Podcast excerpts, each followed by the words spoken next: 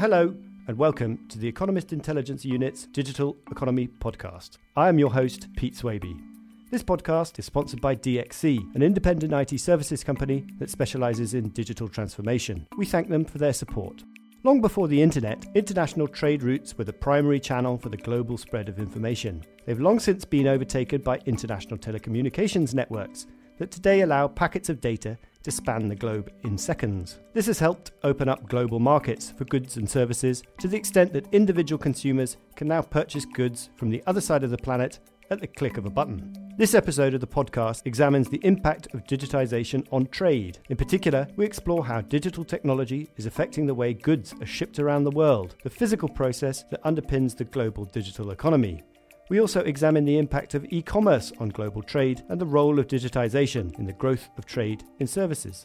This month, I'm joined by Martin Holme, Global Head of Supply Chain Management and E-commerce Logistics at shipping giant Maersk, by Jenna Brown, CEO and co-founder of supply chain data management startup Shipamax, and by my EIU colleague Christopher Clague, Managing Editor and Global Editorial Lead for Trade and Globalization.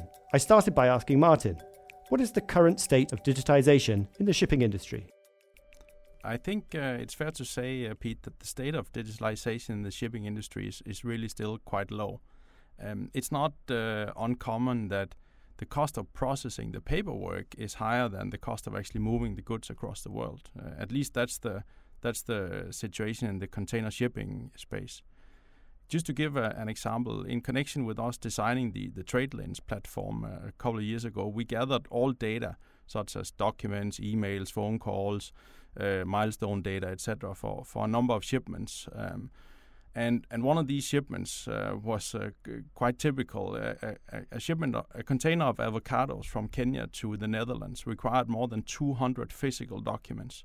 So uh, so quite a lot of uh, of work on that side. Uh, having said this, it's also clear that the digitalization is now picking up pace. Uh, there's very high amount of venture capital coming in, similar as ahead of digitalization of for instance, the travel industry and, and other industries. And there's there are also a lot of uh, initiatives by the incumbents. Uh, Real time rates are now available. Instant booking confirmations are, are there by leading players, and there's a lot of work on uh, on optimization of operations, also using uh, digital tools. So it's moving ahead. So, uh, if it's not been as fast as you you might have expected, why why do you think that is? I think uh, it, it, it's a learning curve, and, and this industry is uh, has a lot of uh, sort of heavy investments uh, traditionally in uh, in ships and containers and ports and trucks and so on, um, and and the whole digital side has just not been coming along uh, fast enough. Um, as an example, only this year uh, an association was established for actually agreeing on uh, data standards in, in the industry. And, and it's also stuff like that that has been missing. That even if you invest, you don't know what the standards are going to be. Everybody's waiting for each other, discussing the standards, and uh, and and we haven't been moving ahead as fast as we probably could have or, or would have expected. Okay, so so Jenna, you have a slightly different vantage point as a as a starting a startup helping shipping companies with their documents. how would you characterize the state of digitization? Would you reflect Martin's comments, or do you have a, a different view? Yeah, I think in part, I think you can break it down a bit more. So I guess as we're looking at the kind of communication aspect, I think there's a lot of progress been made in, um, let's say, transactional elements of logistics. So, for example uh, if you want to book a container with a major shipping line, there are companies like INTTRA. Um, or uh, at the other end of the spectrum, you've got end customers uh, booking containers with forwarders. So Flexport, Twill, Kuehne Nagel, DB Schenker all have um, invested a lot in, in platforms to make that smoother. But I do agree with Martin that the biggest part kind of up for grabs right now, um, which arguably is the kind of highest val- volume, is those operational communications. So everything involved in getting something from from A to B. And this is where anecdotally when we speak to customers, um, freight forwarders, um, most of them have tried something like using an old EDI technology, um, but it's not worked very well because there are no data standards. So what tends to happen is it tends to end up being a very manual process with emails flying around with, with documents attached. And I think that's where it feels still a little bit stuck in the past.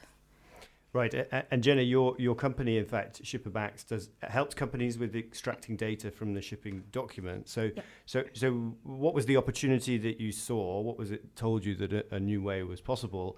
And how open and receptive have you found organisations to, to an alternative approach?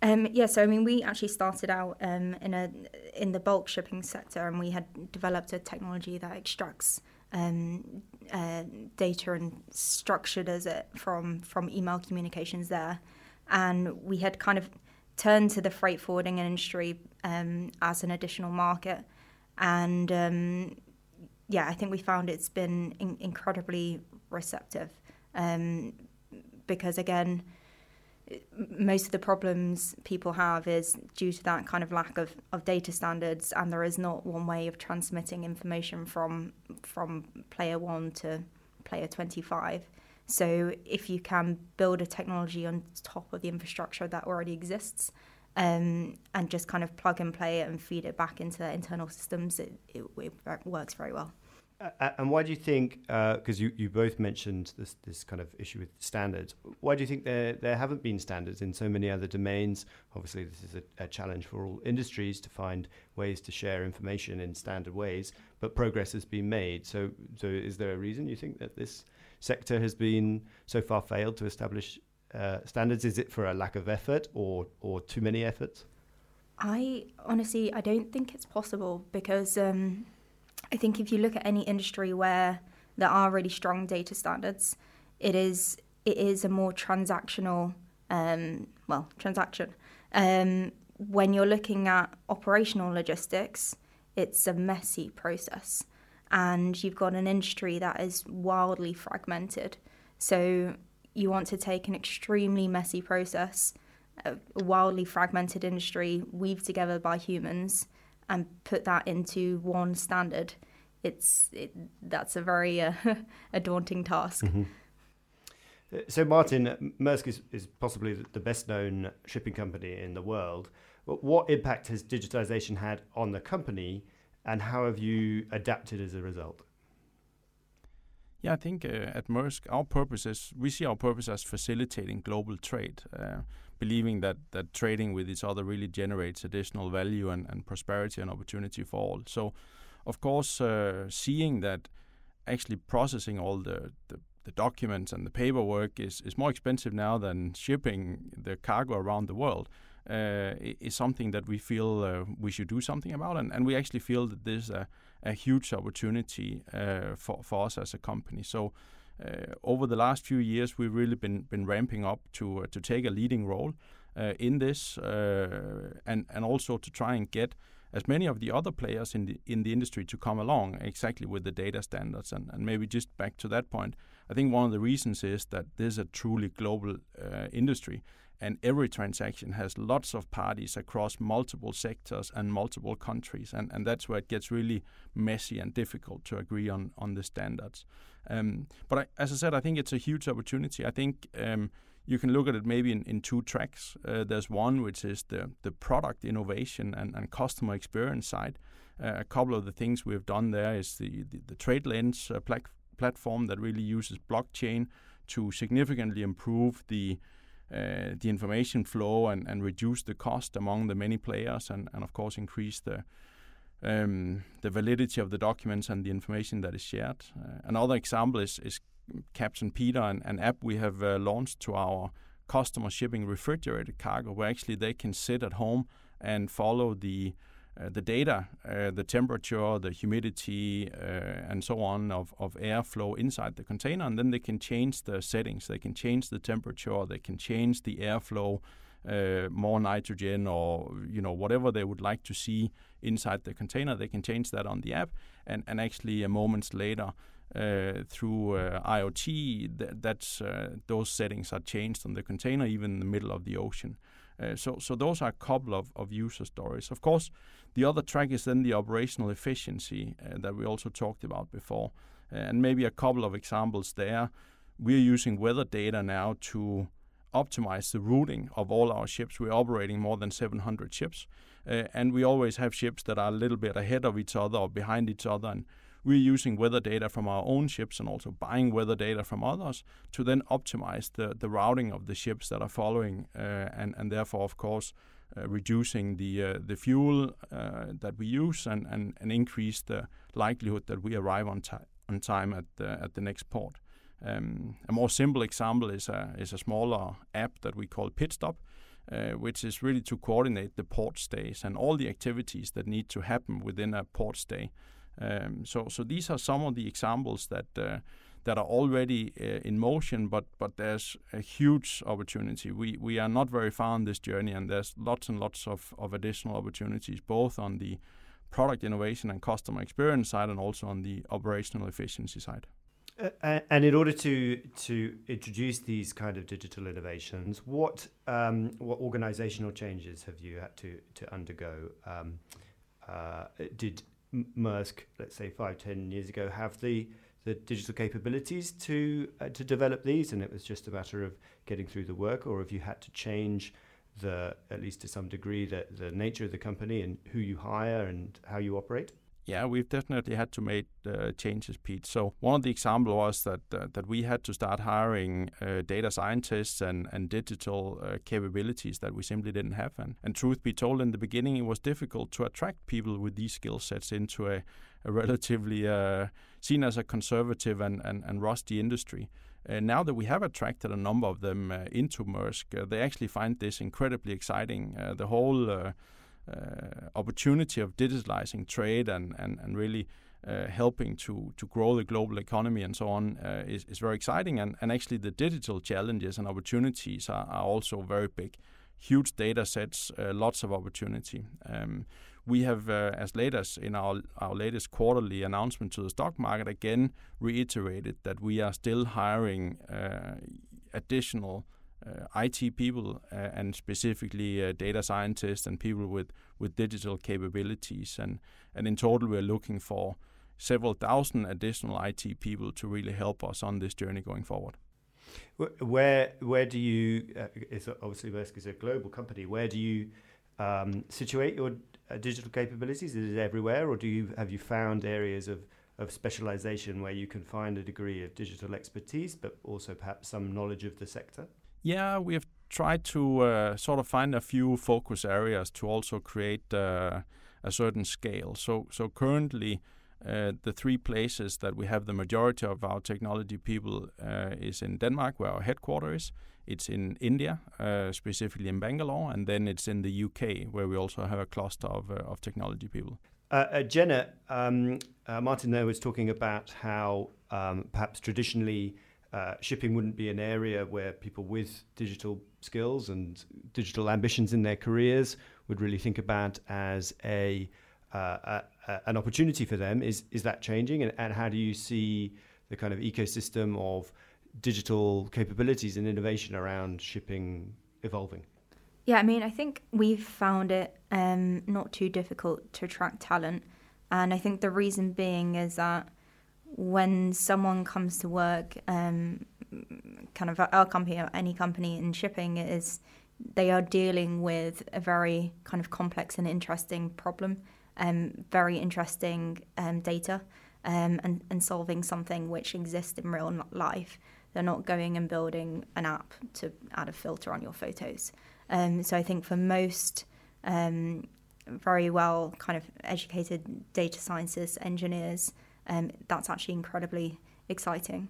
Um, so yeah, I think I think it is actually qu- quite an interesting space for people. Great. Uh, now, Martin, you briefly mentioned uh, the use of blockchain. I'd like to, to bring in Chris now. Um, uh, obviously, I think this is this is one of the most discussed areas of technology relating to to shipping and logistics. Is is the application of blockchain? The idea, in my understanding, being that it can provide a, a, a distributed record of transactions so that it doesn't rely on a single authority to authenticate. Uh, Chris, what impact have you seen blockchain having on trade so far, and what impact do you think it may have in future? Well, as of now, I don't think it's had much of an impact. Uh, I wrote a piece for the Asia Trade Summit back in February um, on blockchain and trade finance, and there are high hopes for blockchain um, in in its ability to reduce some of reduce costs around some of the things that already been discussed earlier uh, in this conversation. Um, you know that it the paperwork and the regulations and, and there's a hope that it can standardize those, but standards are a big problem. Um, if those roadblocks could be overcome, then yes, blockchain presents um, you know a lot of great opportunities for the trade industry. But um, those roadblocks are, are fairly high. Um, interoperability is a is a big issue.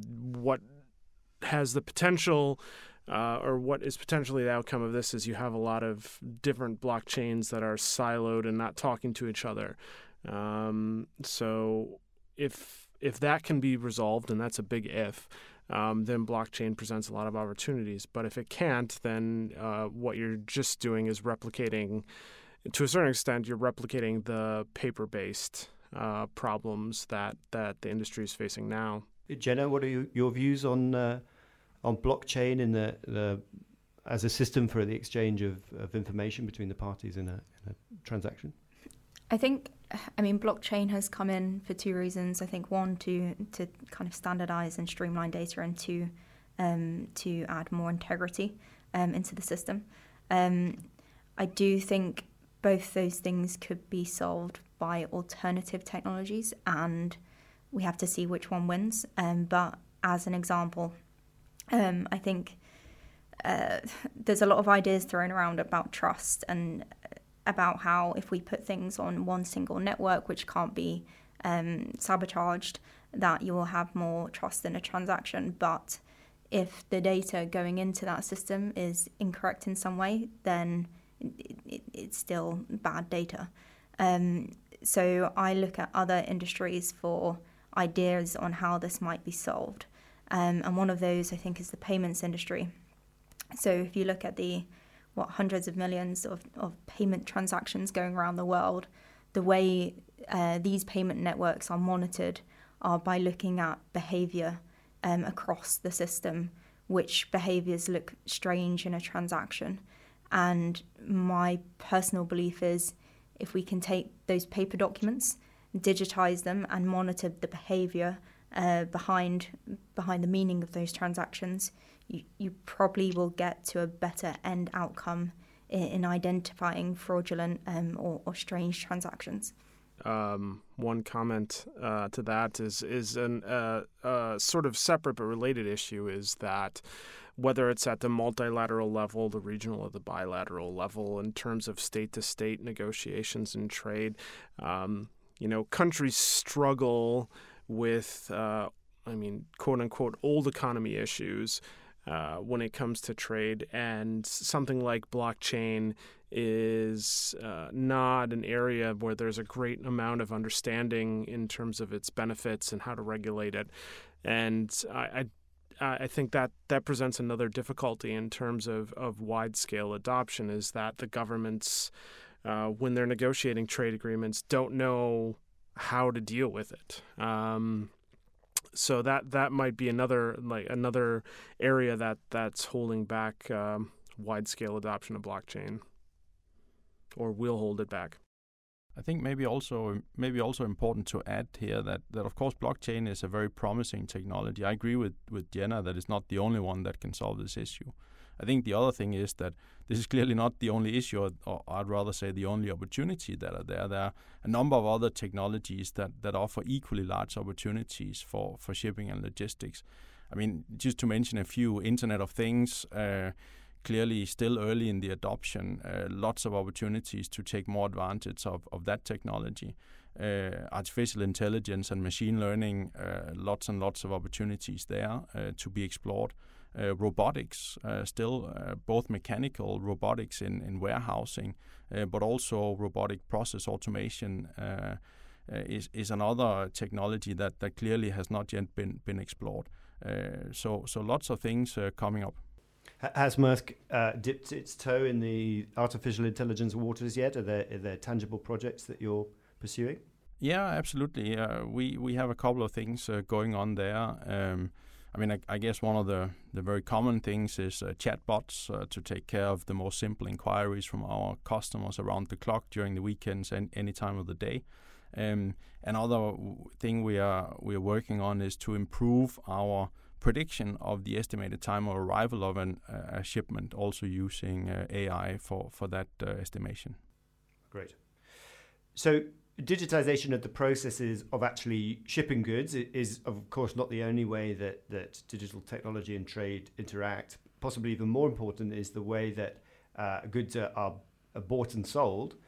Uh, Chris, uh, to what extent has e commerce changed the shape of international trade? What have we seen in the last 20 years or so of the increased volume and the increased ability to find suppliers and customers internationally over the internet, what impact has that had? I mean, it's had it's had a massive impact. There have been, if you look at it, there couple of ways of looking at it, but um, you know the big MNCs, the multinational companies, have been able to structure their supply chains uh, somewhat separate from e-commerce. But you've also had a lot of SMEs, small and medium-sized enterprises, that have been able to uh, create international supply chains through platforms like Alibaba, Amazon, and others. Um, for the shipping industry, and I'll allow Jenna and Martin to speak speak about this. Uh, I'm not sure that it's had uh, e-commerce has had as huge impact as it had as it on air freight um, uh, and small packages. When I was I was in um, uh, Azerbaijan earlier this year at the World Customs Organization annual summit, and the e-commerce is a m- massive issue for uh, customs authorities because of the large volume of small packages. Um, you know, over the last 30, 40, 50 years, you've had containerization and, and um, the, that has enabled trade throughout the world, but you've got now uh, packages coming in higher volume and smaller sizes, and that tends to overwhelm uh, customs authorities, so it's created a real problem for them. Um, so it's it's had its benefits, but it's it's also not without its costs. So shipping, like uh, any industry at the moment, is under increasing pressure to to govern and manage its environmental impacts, and obviously a large degree of, of carbon emissions comes from the, the transport sector more generally. Uh, Martin, to what extent does the decarbonisation of shipping, etc., uh, overlap with uh, the, the agenda to digitize? What, what, for example, is Maersk doing in this area?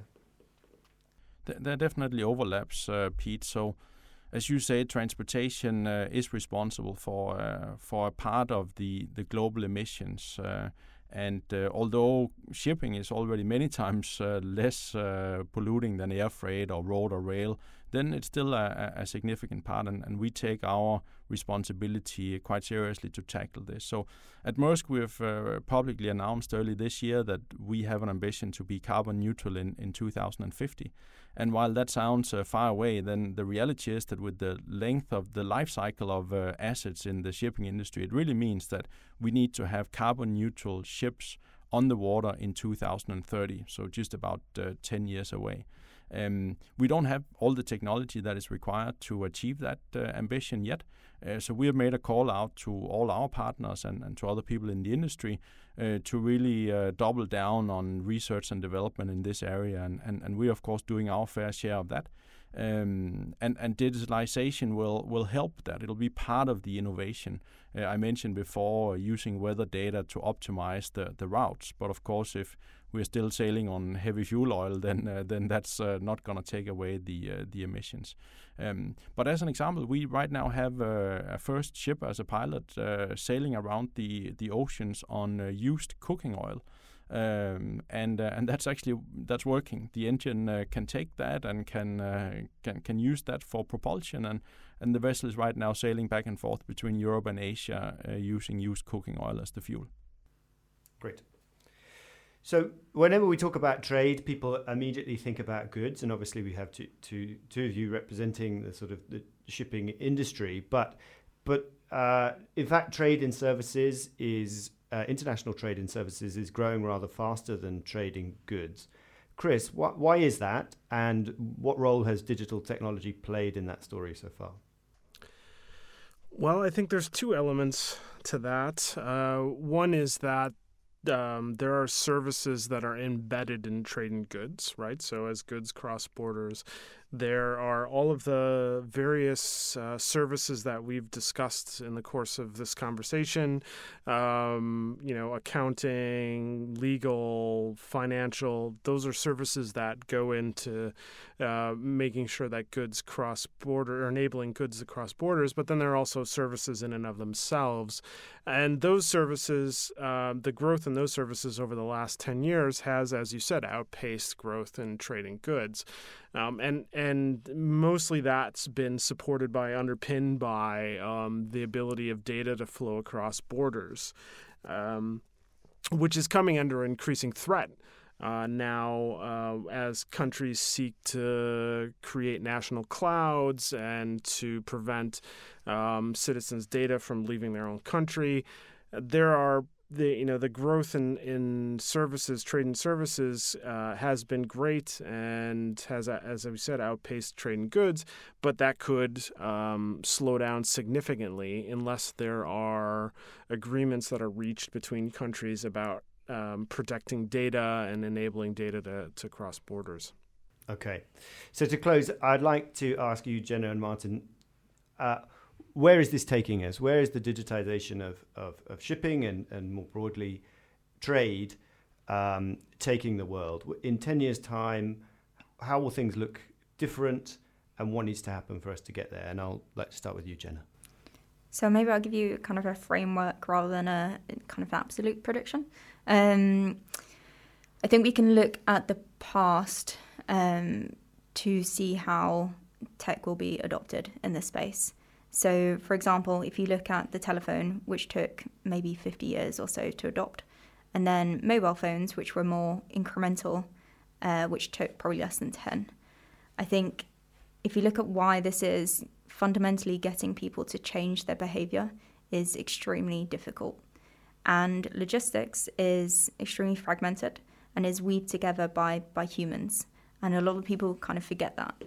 So, I think the technology that is likely to win here is those that require a kind of tweak rather than a radical change in, in human behavior.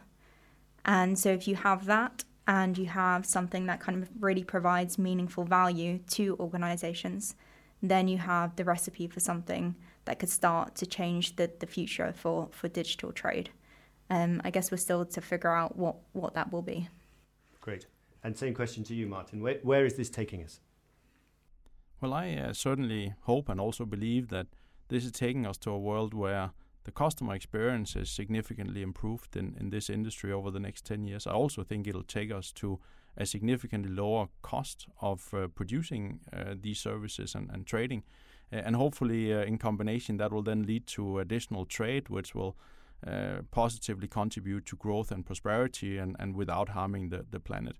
Um, obviously, digitalization is not the only force uh, in, this whole game, so other things uh, could could be impacting this as well. But but at least this is what I'm hoping and, and also what I'm expecting to see, to be honest, over the next decade. But I agree with Jenna that um, there is a behavioral element here, and it will take time for people to adopt this. It's, it's, generally not the invention of new technology that is lacking behind. It is the implementation and, and, and people changing their behaviors. But but I'm optimistic. Uh, Martin, Jenna, and Chris, thank you for joining us.